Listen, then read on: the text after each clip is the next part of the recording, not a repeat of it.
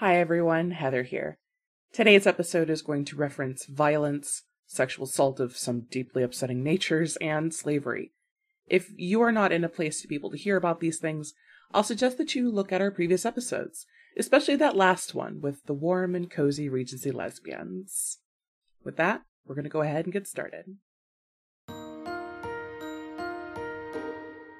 Stripped of his title, his rank, his birthright, Damen is sold to the prince of an enemy nation as a slave. He has no choice but to submit to the whims of his new master, whatever they may be, all the while looking for a way to return home. No one can help him now, except perhaps the man who holds the leash. I'm Heather Songster, and this is Hopelessly Romantic. Welcome back, readers and romance seekers, to another episode. Today, our reading adventure brings us to Captive Prince by C.S. Pacat. I'll say that this was an interesting read. I was certainly left with more than a few complicated feelings about it, but it also brought out the importance of context where literature is concerned. But before we get into all of that, let's get to know our author. Pacat was born in Australia, and while working as a translator, she wrote the novel that we're looking at today. From the best of my knowledge, she isn't a romance author the way that we've come to know them in the mass market paperback world, but I did pick up Captive Prince while perusing the romance section. One other thing to note that Pacat is very much a queer writer. As far as I can figure, Pacat will use she, her pronouns as well as he, him. I'm going to use the feminine pronouns for now, but if someone has more up to date info on which pronouns that Pacat is using, please let me know, drop me a line, and I will correct it. That queer identity can be seen throughout their novels. Uh, she's written a graphic novel series, the GLAAD Award nominated Fence. Once upon a time, I was a fencer back in college, and I might want to check this out. And Captive Prince holds true to this theme, as our two main characters are both men. I use the term main characters, like the plural, kind of loosely because we only really get the perspective from one person. And honestly, Captive Prince wasn't what I expected at all. The edition that I'm holding in my hands was probably produced in 2015, and the branding has changed since then. It does make me wonder how long this was sitting on the shelf in that bookstore. This cover is pretty straightforward. Uh, the text denoting the title and author's name it dominates, with only a small little line image of a regal roaring lion next to the word prince. The rest of the cover is simply a faded image of a brick wall, suggesting that it kind of looks like it belongs to a large castle. There are no other images, so one might call it a very plain cover. We might remember how I bemoaned the plain cover of Maya Banks's Just One Touch, but I don't feel the same animosity here. Unlike Just One Touch, I genuinely feel as though thought was put into this cover. It at least gives us an impression of oppressive royal walls, which are very on point for our novel's theme.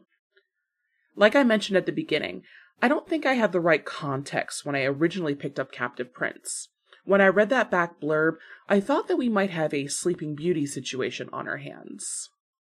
If you're not familiar with it, Anne Rice, yes, the vampire lady, wrote an erotic trilogy based around the fairy tale of Sleeping Beauty. A lot of shenanigans go on in those books and could be deeply uncomfortable for someone who might take it at face value. The titular character, Beauty, is essentially conscripted to become a pleasure slave for the queen of a neighboring kingdom. A lot goes on during those novels, but it, it can get some dubious hand waving thanks to the fairy tale element of that story. What happens is that we are completely transported out of our reality and placed into a world where it is totally normal for a king and queen to allow their 16 year old daughter to be carted off to become a pleasure slave right after she's been waken up by a curse when the breaker of said curse did it by having sex with her. Man, oh god, man, when I say it out loud like that, it really makes the Sleeping Beauty books sound absolutely fucked up. I mean, they are, but again, context. Oh, hang on, hang on. Uh, I actually had to just do a quick fact check. Had to open up my copy of Sleeping Beauty to confirm her age, and oh, I was wrong. She's not 16. She's 15. So it's even more cursed if it wasn't cursed before. And I'm just gonna tell you all now, but uh, 15 is not the youngest character we're gonna run in today, so just just know that's going to pop, pop up very briefly. But it is that mindset that I took with me into Captive Prince, and I kind of wish I hadn't, because I kept making these mental comparisons. especially with what I should be expecting. To get us started, our main character and the point of view character is Damen, warrior prince of Akielos, heir to the throne. However, his half brother Kastor staged a coup and essentially sold Damen as a pleasure slave to the enemy kingdom of Vere, specifically to their crown prince Laurent. The big point here is that no one in Vere, as far as we can tell, knows who Damen is. They present him as a gift for better relations between the two countries with the joke nickname of the deceased prince Damianos, specifically intended to serve Prince Laurent. What makes this dangerous is that Damen killed Laurent's older brother in battle and would sorely love the opportunity to take revenge. Thankfully, Laurent doesn't know what Damen looks like, but Damen still has to toe that very dangerous line. Taking a wider look at our setting, slavery is commonplace in both Vere and Akielos, but their approach is very different. For starters, in Vere there seems to be a difference between pet and slave. I'm not sure where the line is exactly, but I think it has to do with a slave status, or maybe even with their designated duties. No matter the distinction, however, these were all men for the most part in Vere. Apparently, in Vere, getting a woman pregnant outside of wedlock is the worst of all social taboos, so if men want to have sex, they turn to their male partners and their slaves. It also appears as though that they're very hard on their slaves, whipping them, beating them into obedience, which is just fantastic. Akielos, on the other hand, takes great care with their slaves, with a sort of mutual contract between owner and slave. The slaves have a very intensive training program. And the slaves' needs are all taken care of, carefully attended, and in return, they offer complete obedience to their owner or master. It doesn't matter how you slice it, though. This is still slavery we're talking about. But again, that's why we have to establish our context, and that why I took the time to describe the differences between Vere and Akielos where their slaves are concerned. This is a world that embraces slavery, and we have to accept that if we want to engage with the story. Vere's treatment of slaves is constantly being evaluated by Damen. While he wasn't trained as such in Akielos as the future king, he had to have at least had some knowledge of how the arrangement worked. He had slaves of his own, even, who unfortunately lost their lives during the coup. One of his slaves was described as so sweetly obedient that she would have gladly allowed herself to be exposed to the knife that killed her had he commanded it. And I'm not sure how I feel about this description, especially when Damen chastises the treatment of slaves in Vere. He says that they deeply care for their slaves in Akielos, but do they really, when a woman wouldn't attempt to save herself in the face of death, no matter what her master commanded? I don't know, the setup makes me uncomfortable. Turning back to those Sleeping Beauty comparisons that I was talking about, we have Prince Laurent, one of the reasons that I had trouble separating this novel and the Beauty trilogy in my mind. Laurent is the name of the prince that Beauty befriends and falls in love with in the third book, so that fact kept my mind returning to Sleeping Beauty. Laurent is described as cold by more than a few characters, ice cold even, usually accompanied with the joke that he doesn't really bed anyone. And he also himself says it as much that he doesn't lie with swine. When Damen is presented with Laurent in full view of the court, it's clear that they're not going to have a smooth start.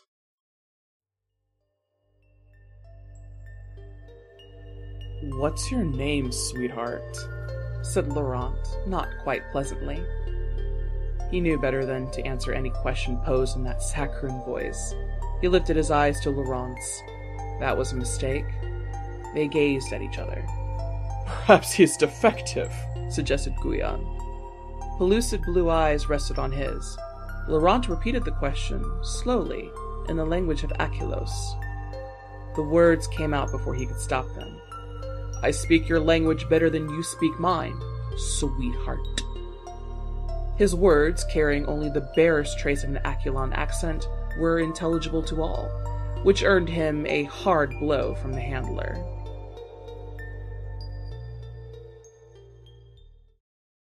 Damen is taken away, beaten, and then put to bed, and then later is presented to Laurent again, but this time privately. Laurent is trying to figure out why the king of Akielos decided to send him a slave, one who was untrained and, as far as Laurent knew, a punished soldier. Damen knows that to tell the truth would be his last word, so he's got to be very careful. We are now also introduced to Laurent's uncle, the regent of Vere, no name as far as I can see. He insists that Laurent take on the gifted slave properly, as intended, so as not to insult the king of Akielos, and thus violate their very shaky treaty. He pops up from time to time, and it becomes increasingly clear that there is a power struggle between the two of them. Damen needs to keep a close watch on their relationship, because if he's not careful, he is going to get caught between their swords. Despite the beatings, Damen isn't treated badly, not exactly. He gets delicious food, a soft bed, beautiful quarters, all made sour by the chain around his neck. He knows that he has to conserve his strength in order to be able to escape, so he has to watch, observe, and carefully approach the problem of his captivity. This is where I would expect the relationship between Laurent and Damen to build.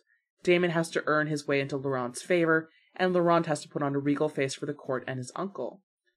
I would have guessed that they would eventually have to work together, or at least stop outright hating the sight of each other, but mostly their relationship is cold, hard, and pretty adversarial. Damen is essentially subjected to the whims of the bitter prince, and there's nothing he can do about it. I want to take a look back at another novel that we read, Pretty Little Lion. For that novel, my biggest critique was that it was labeled as romance, where it could have benefited from a change of genre. Captive Prince suffers the same problem, I think, but it's complicated with some of its content. As an example, early in his captivity, Damen is brought to a sporting event, wrestling to be exact, fought by provided slaves. However, Damen realized what was happening in front of him, as every whisper he had heard in Akielos of the depravities of the Veretian court began unfolding before his eyes. The brunette was on top, his knee forcing the blonde's thighs open. The blonde was trying desperately to throw him off, and it wasn't working. The brunette held the blonde's arms behind his back and scrabbled, humping ineffectually. And then he was in, smooth as entering a woman, though the blonde was struggling. The blonde had been prepared. The blonde let out a cry and tried to buck his captor off, but the motion only drove him deeper.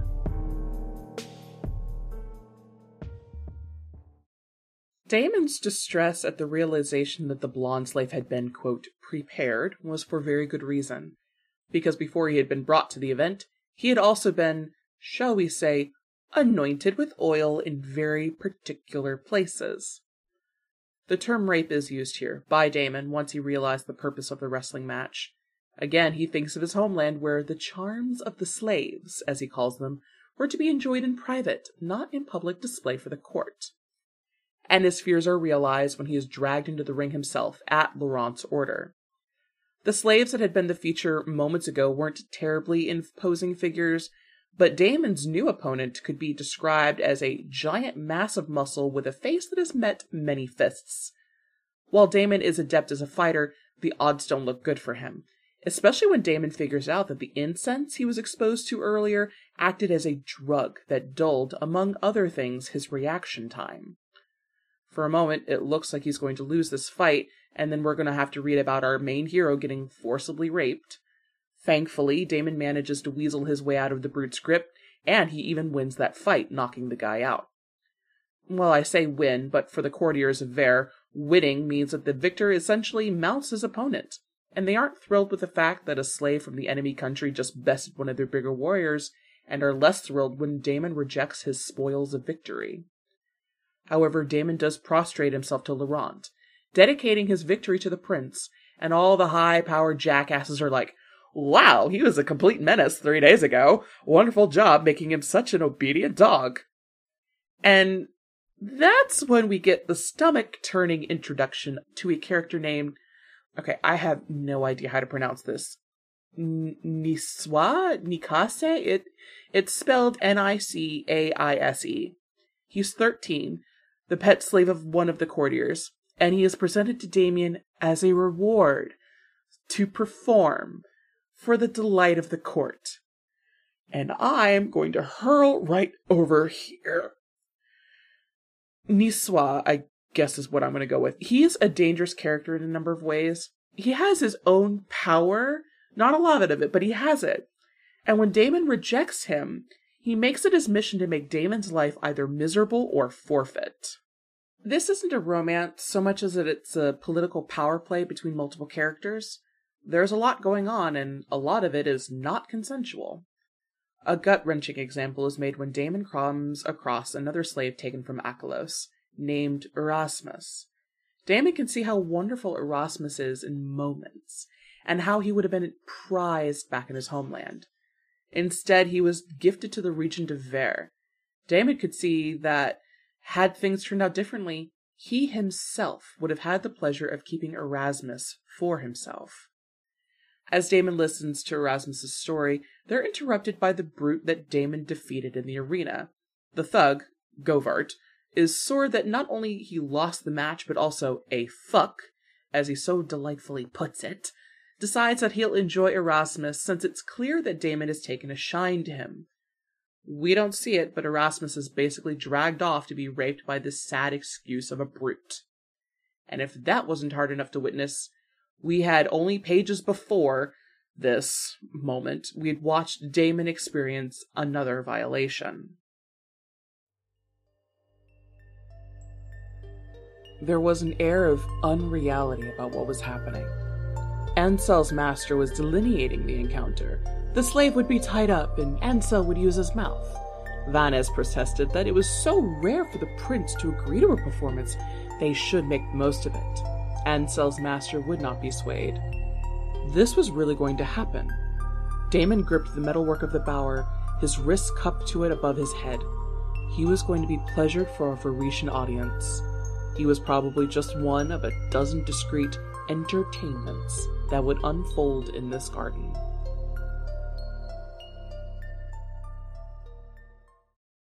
Ansel, the slave ordered to pleasure Damen, is guided by Prince Laurent himself, and despite everything, Damen can do nothing to stop his climax. I can't tell you how uncomfortable I am.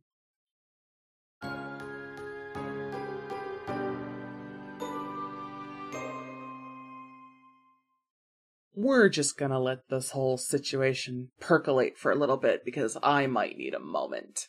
So I'll just go ahead and tell you all about our Patreon. Patrons will enjoy some exclusive perks such as early access to episodes, behind the scenes content, and being named as a way of thanks when they sign up. You can find our page at patreon.com slash hopelesslyromantic. Your support means so much to me and my technical advisor, and I can't wait to keep bringing you all more stories in the future with your help. Hopefully, stories that are a little more lighthearted than this. Ah, well, there's no point in dallying anymore. Let's get back to our mildly stressful drama.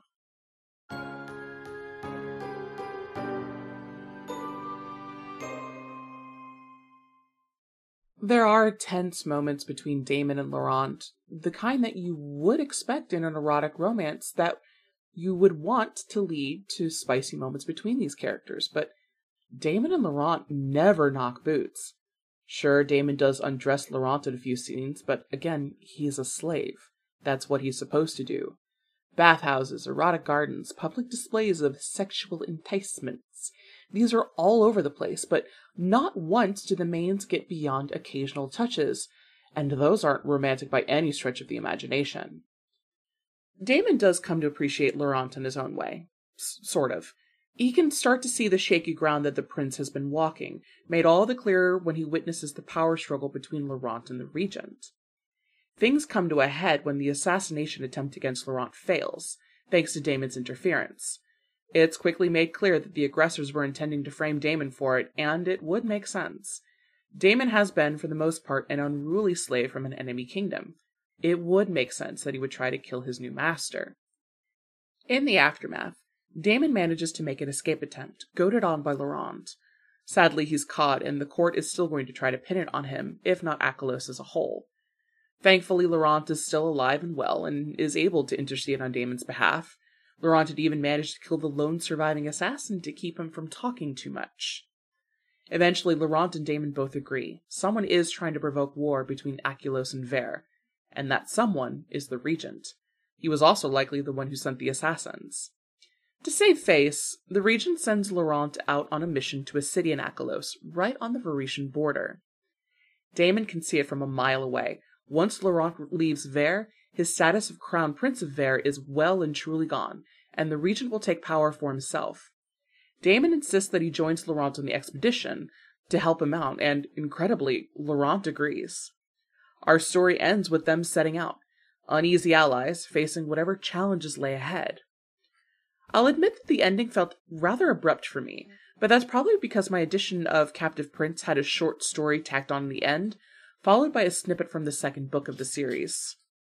I was expecting more story based on the pages left in the book, and when I didn't get it, I was maybe a little sour about it. Which now leaves me with a question. What the heck do I do with this?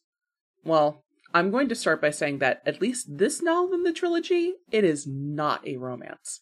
The deeper and deeper I got into the novel, I realized that it doesn't exactly fit the purview of this podcast and would have been better suited for my behind the pages feature of what I read outside of Hopelessly Romantic. It may come to pass in the subsequent novels where Damen and Laurent might actually be able to develop a proper relationship outside of master and unwilling slave, but they are ice cold throughout this entire novel. The only reason this novel ended up in the romance section was probably because of the erotic nature of the way the slavery is portrayed. In both Akielos and Vere, slaves are meant to be tools of pleasure and service, so we end up with an erotic novel without any of the romantic aspects. I think this might be more of a problem with how we categorize book genres than anything else, because I don't think we have anywhere that Captive Prince could go. It's not exactly a thriller, it's not a romance, it's not really a mystery, and I'm not sure if it could fit into the general fiction category that you'd find in most big boxes. Fantasy is probably the closest thing that I'd stick it in, except it might just be a tad too spicy for the genre. The sexual slavery aspect kind of ruins anywhere else the book could go. Hell, take out the sex slavery, just keep it in general slavery, and could it even fit inside the darker side of YA? And I've been going on and on about context. I am almost certain that this novel needs to be evaluated on the context of its trilogy to see where the story goes and how it ends. But as it stands alone, the theme of non consensual slavery is just stomach turning enough to keep me from being completely invested. So, with all that said, I think it's time for Heather's final score. Starting with a cover, I'm going to give it a 4 out of 5. There's not much more to say about it than I already have. It establishes our tone and doesn't try too hard. It is minimalist and therefore effective. As for romance, that's a 1 out of 5. Again, not much more to say about it because frankly, there wasn't any romance. And in some ways, that's better than if Damen and Laurent did develop feelings over such a short period of time, especially when there's literal slavery involved. I doubt that there was really any winning scenario here, had Damen begun to fall in love with Laurent despite his situation, I probably wouldn't have been happy about that either.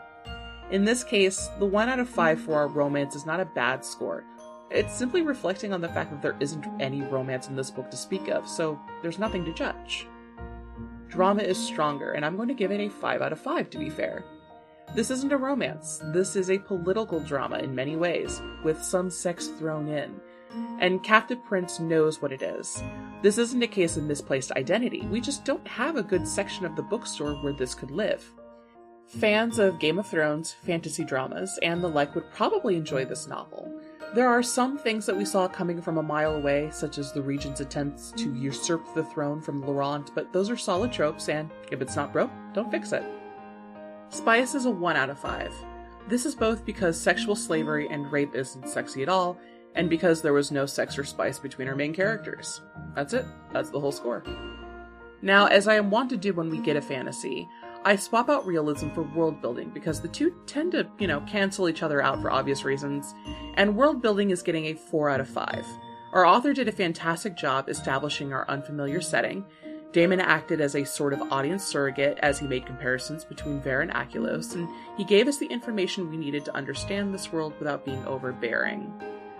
It could have been stronger, this score, but I kind of wish that they had done more with the languages, because it is implied that Vere and Akielos both have different languages, but we didn't get to see more of that. So, almost, almost, almost perfect. Other than that, this could have been the highest of all of our categories today, and it is keeping my interest to perhaps check out the other books, just not for this podcast. With all that said and done, I am again left with the dilemma of how to really score this novel. I don't think Captive Prince is a bad book. In fact, I be- enjoyed being challenged and having to examine why I felt the way I did about certain aspects of the book, but we are here for romance, for romantic erotica, and this book, it ain't it. Again, this isn't the author's fault, just the nature of being on the wrong bookshelf to be found by the wrong reader. If you're into haters becoming lovers, you might find this novel intriguing, but I can't say that that's where it's going to go without reading the others. And if you're into fantasy political drama, I'd certainly give this a go if you're okay with the more unpleasant parts of the story. But it's not a romance, and I need to reflect that in my review. For my final score, I'm giving Captive Prince two really uncomfortable plot points out of five.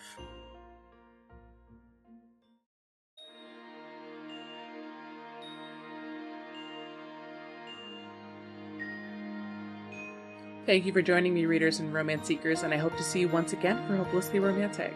If you like the show, please visit us at hopelesslyromanticpodcast.com. If you have questions or want to recommend a read, please email us at contact at hopelesslyromanticpodcast.com. The show is written and produced by me, Heather Songster. Our technical advisor is Kwon Min Cho. Hopelessly Romantic is an Age with K production. And it doesn't matter what you read, only that it's what you love.